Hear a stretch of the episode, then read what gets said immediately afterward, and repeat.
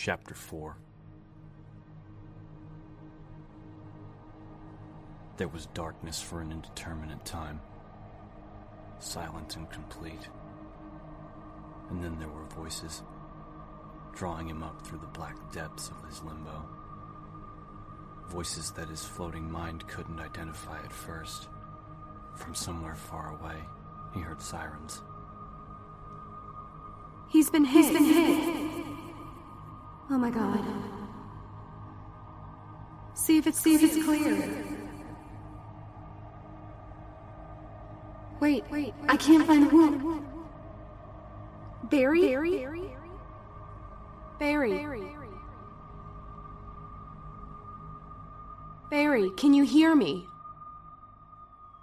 Rebecca.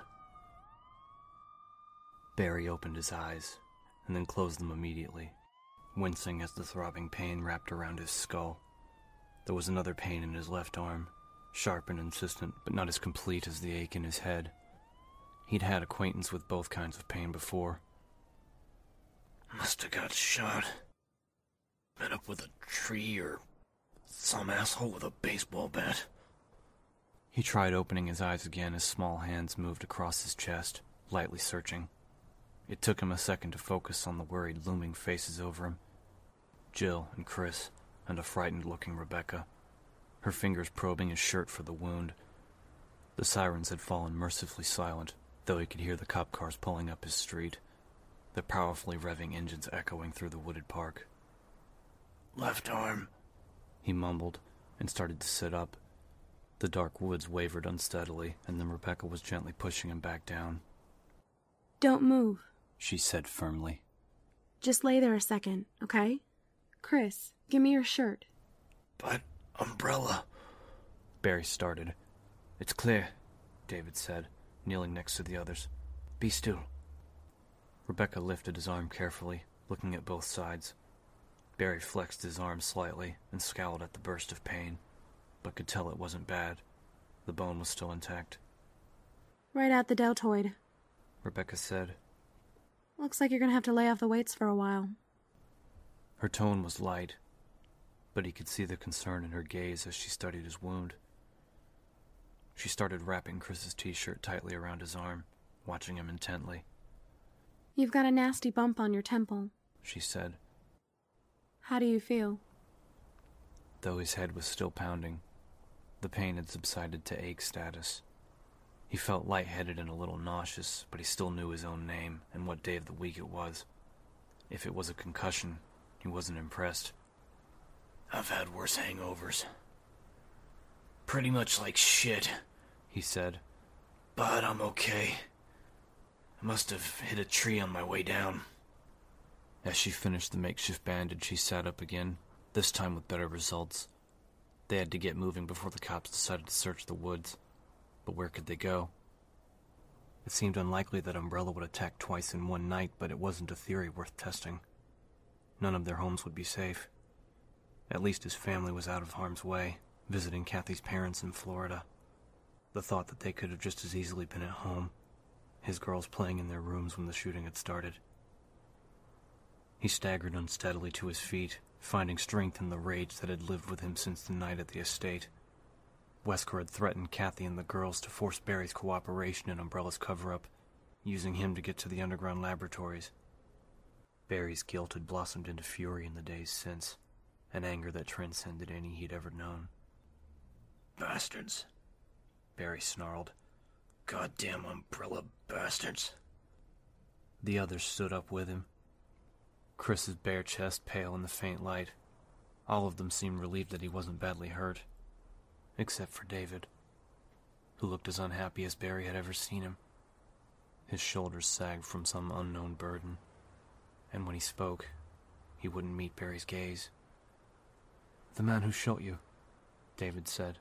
He held up a 9 millimeter with a suppressor attached. Blood splattered across the barrel. I killed him. I. Barry. It's Jay Shannon. Barry stared at him. He heard the words, but was unable to accept them. It wasn't possible.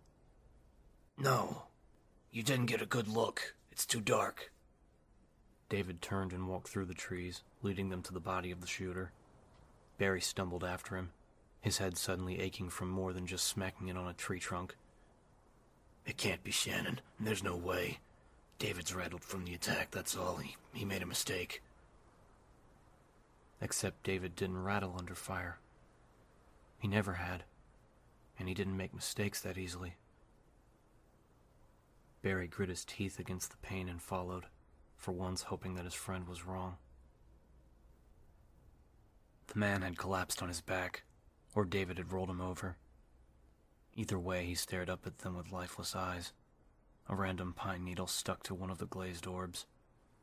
The semi-jacketed round from David's Beretta had punched a hole directly over his heart. It had been a lucky shot. Looking down at the shooter's ashen face, Barry felt his own heart turn to stone. Jesus. Shannon. Why? Why this? Who is he? Jill asked softly. Barry stared down at the dead man, unable to answer. David's reply seemed hollow, toneless. Captain Jay Shannon of the Oklahoma City Stars. Barry and I trained with him. Barry found his voice, still staring at Jay's motionless face. I called him last week when I called David. He was worried about us. Said he'd keep an eye out for Umbrella. And we shot the shit for another few minutes. Catching up, telling old stories. Told him I'd send pictures of the kids. And he said he had to get off the phone. Then he wanted to talk, but he had a meeting. Umbrella must have already gotten to him. And the realization was cold and brutal and suddenly horribly complete. Umbrella may have been behind the attack, but the stars carried it out. Barry's home had been blown to hell by people they knew, and he'd been shot by a man he thought was a friend. The solemn quiet was broken by the barking of dogs, faint through the shadowy trees. From the number and location, it seemed like the RPD canine unit had just reached his house. Barry looked away from the corpse, his thoughts returning to the immediate situation. They had to move. Where can we go? David asked quickly. Is there somewhere Umbrella wouldn't think to look? A cabin, an empty building, someplace we can get to on foot? Brad. Chicken Heart's lease isn't up for a couple of months. His place is empty, and it's less than a mile from here. Barry said. David nodded briskly. Let's go. Barry turned toward the park's playground, leading the others across the moonlit clearing. There was a small trail that led out two blocks away, hopefully far enough away from the action that the cops wouldn't follow. Barry had walked through the park a million times, his wife at his side, his children dancing at their feet. My home. This is my home. And it won't ever be the same again. As they ran through the warm, peaceful night, Barry felt the hole in his arm start to bleed again. He clapped his right hand over the sticky dressing without slowing, letting the pain fuel his determination as they tore through the scrubby trees and headed for Brad's house. No more. No more of this. My girls aren't going to grow up in a world where this can happen. Not if I have any say in it.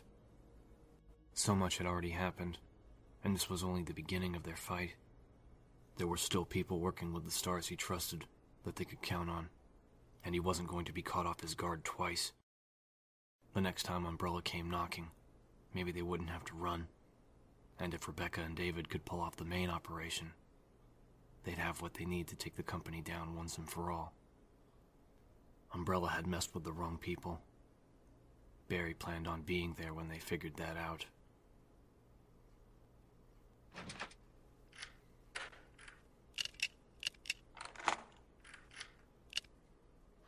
Jill picked the lock expertly, using a bent safety pin in one of Rebecca's earrings to open the door to the small cottage. Rebecca had swept Barry off to the medicine cabinet while Chris went searching for a shirt. David and Jill checked the small house thoroughly, David's satisfaction growing with each passing moment. He couldn't have imagined a better hideout, and it was comforting to know that Barry and the two alphas would have a safe spot to work from. The two bedroom home shared a backyard with a security conscious family. Bright lights snapped on when David opened the back door, flooding the small lawn brilliantly, and from the side of the neighbor's side, they definitely had a rather large dog somewhere on the premises. There were houses close on either side of the rental, and the front window looked out on an open schoolyard just across the street. There would be no cover for an approaching team. The house was furnished simply, if untidily. It was obvious the occupant had left in a panic. Personal items and books were strewn randomly across the room, as if Vickers had been unable to decide what to take in his hurry to flee Raccoon City. With what happened tonight, I can't say I blame him for running. Mr. Vickers had obviously been in the wrong line of work, but that didn't necessarily make him a coward. Risking one's life on a day to day basis wasn't for everyone, and considering the recent developments, it was wisest for someone like Vickers to remove himself from the situation. They could have used the help, but from what little Barry had told him, the Alpha pilot wasn't someone they wanted to work with. Even if he didn't get himself killed, he'd lost the trust of his teammates, and nothing could be worse when it came to crisis situations. David sat in the dark, cramped living room on a rather hideous green couch, collecting his exhausted thoughts as Jill dug through the kitchen. He'd found a blank pad of paper and a pen, and had already scribbled down the names and home numbers of his team and various contacts, as well as Brad's phone number to take with him. He gazed blankly around the shadowed room, fighting off the adrenaline slump that so often followed battle. He didn't want to forget anything important, any detail that needed to be discussed before he and Rebecca left. If they wanted to make their plane, Barry, Jill, and Chris would have to deal with the aftermath of the attack on their own. The stars. Transpoem. Objectives. Contacts. It was hard to focus after such a draining experience, and it didn't help matters that he'd been tired to begin with. He hadn't slept well in days, and thinking of all that lay ahead of them only made concentrating harder.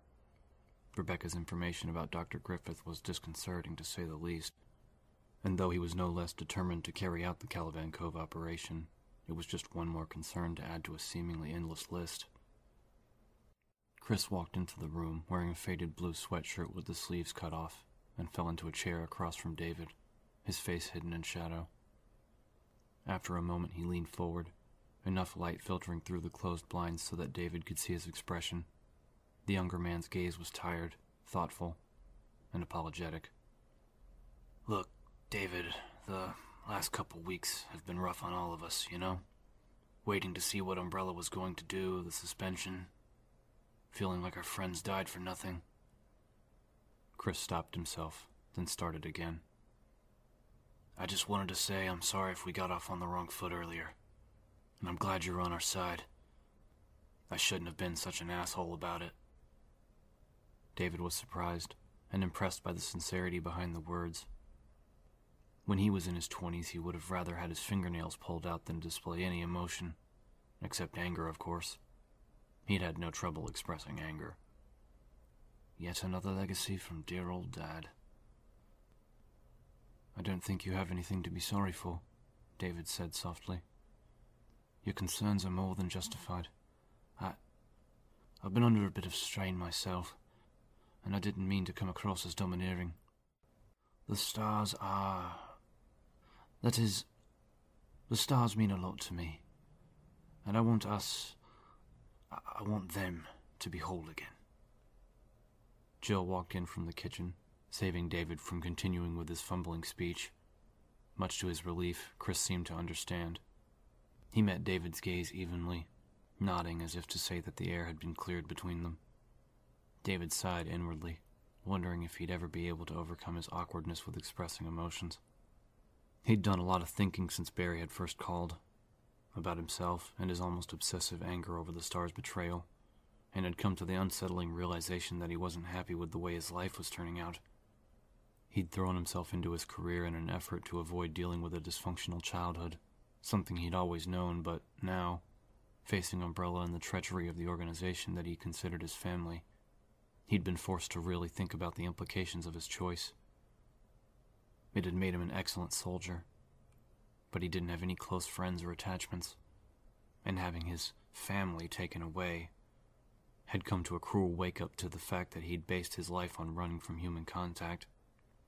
Brilliant for me to have figured it out this late in the game. I suppose I should thank Umbrella for that much.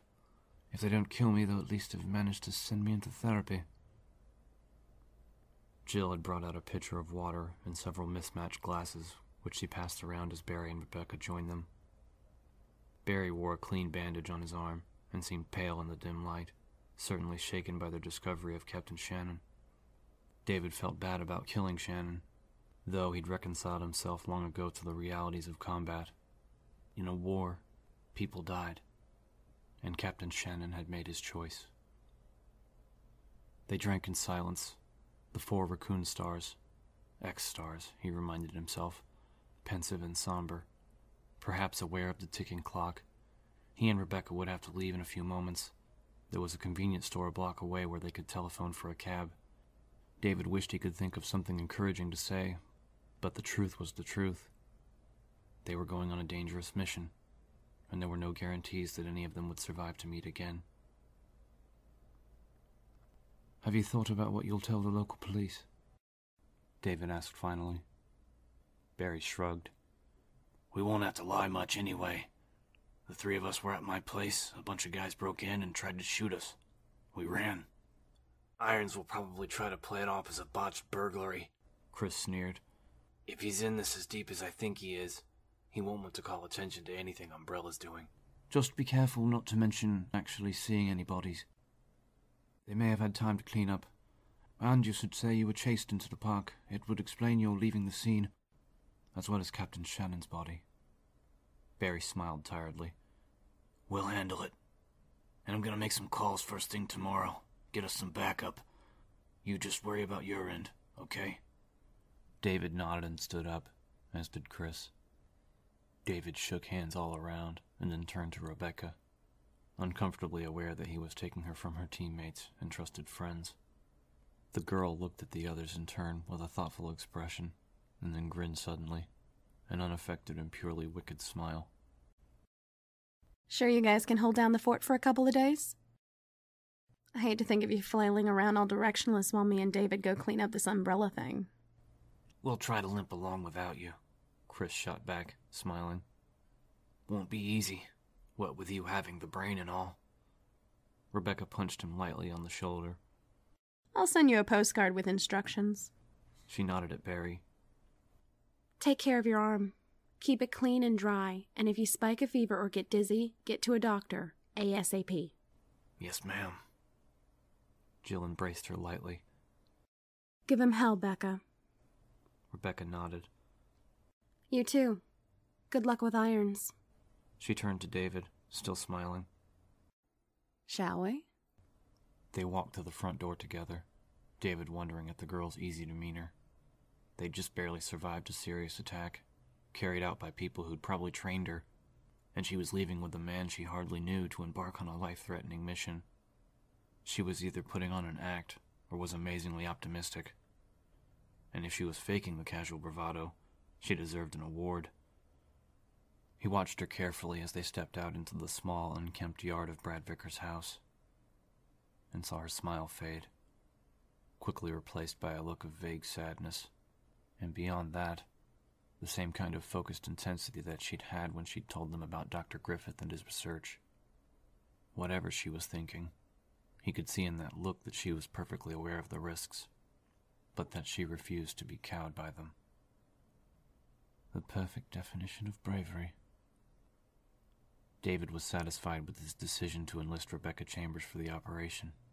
She was smart, professional, and committed, as superior in her field of study as the rest of his team members were in theirs. He could only hope that their combined skills would be enough to get them in and out of Caliban Cove in one piece, bringing with them proof of Umbrella's experiments, an objective that would lead to the ruin of the company that had corrupted the stars and perhaps let him sleep peacefully again. David nodded and the two of them set off to make the call.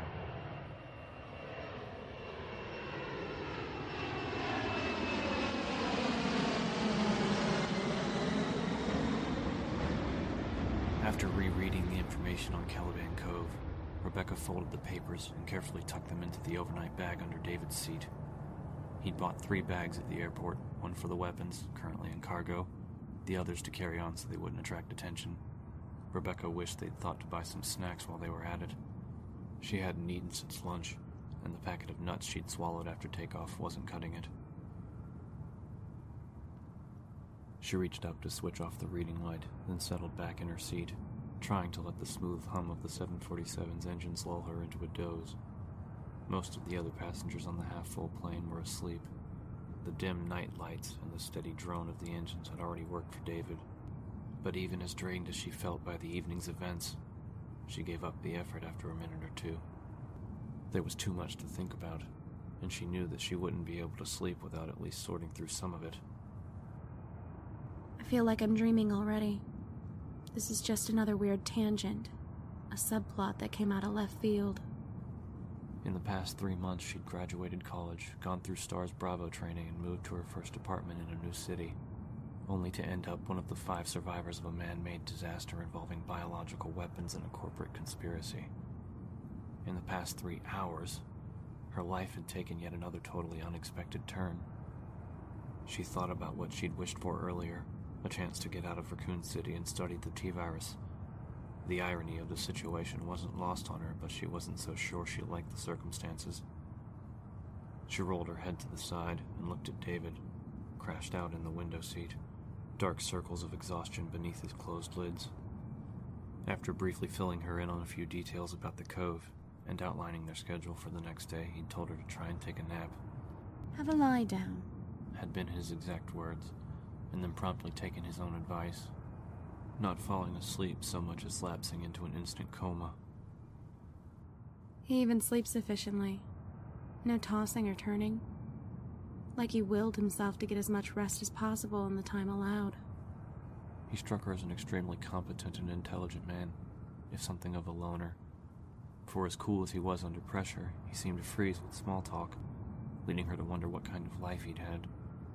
She was impressed with how quickly he'd come up with a plan to get them out of Barry's house, and was glad that he was leading the operation to Caliban Cove, though it was hard to think of him as a captain. He didn't really project authority, and didn't seem to want to, practically insisting that she call him David. Even when he'd stepped into a leadership role during the attack, it hadn't felt like he was giving them orders so much as offering instruction. Maybe it's just the accent. Everything he says sounds polite. He frowned in his sleep, his eyes flickering through uneasy dreams. After a few seconds, he let out a soft, almost childlike moan of distress. Rebecca briefly considered waking him up, but already he seemed to have got past whatever troubled him, his brow smoothing. Suddenly feeling like she was invading his privacy, Rebecca looked away. Dreaming about the attack, maybe. About having to kill someone he knew.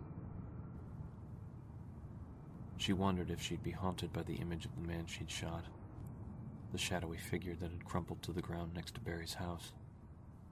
She was still waiting for the guilt to hit her, and thinking about it, she was surprised to find that her mind wasn't racing to rationalize the matter.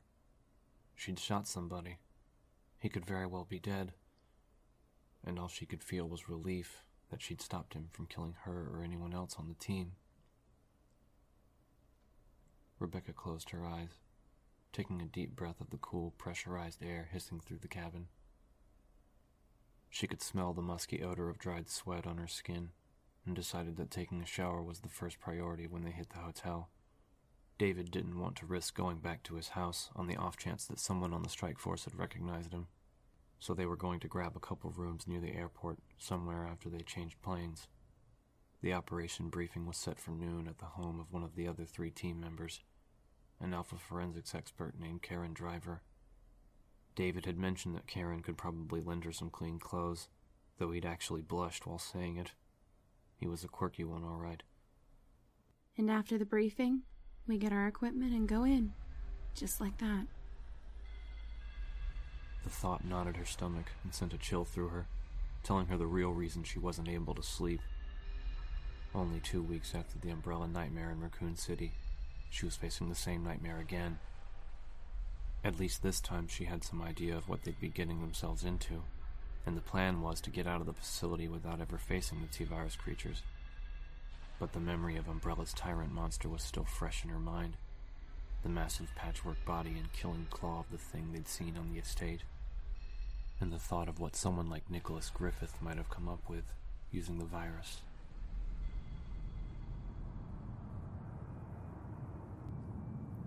Rebecca decided that she'd thought enough.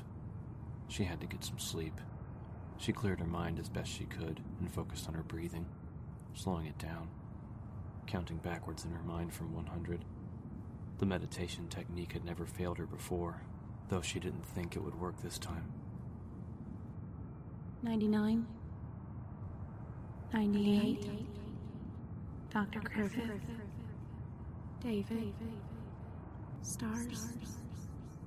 Caliban. Before she reached 90, she was deeply asleep, dreaming of moving shadows that no light had cast.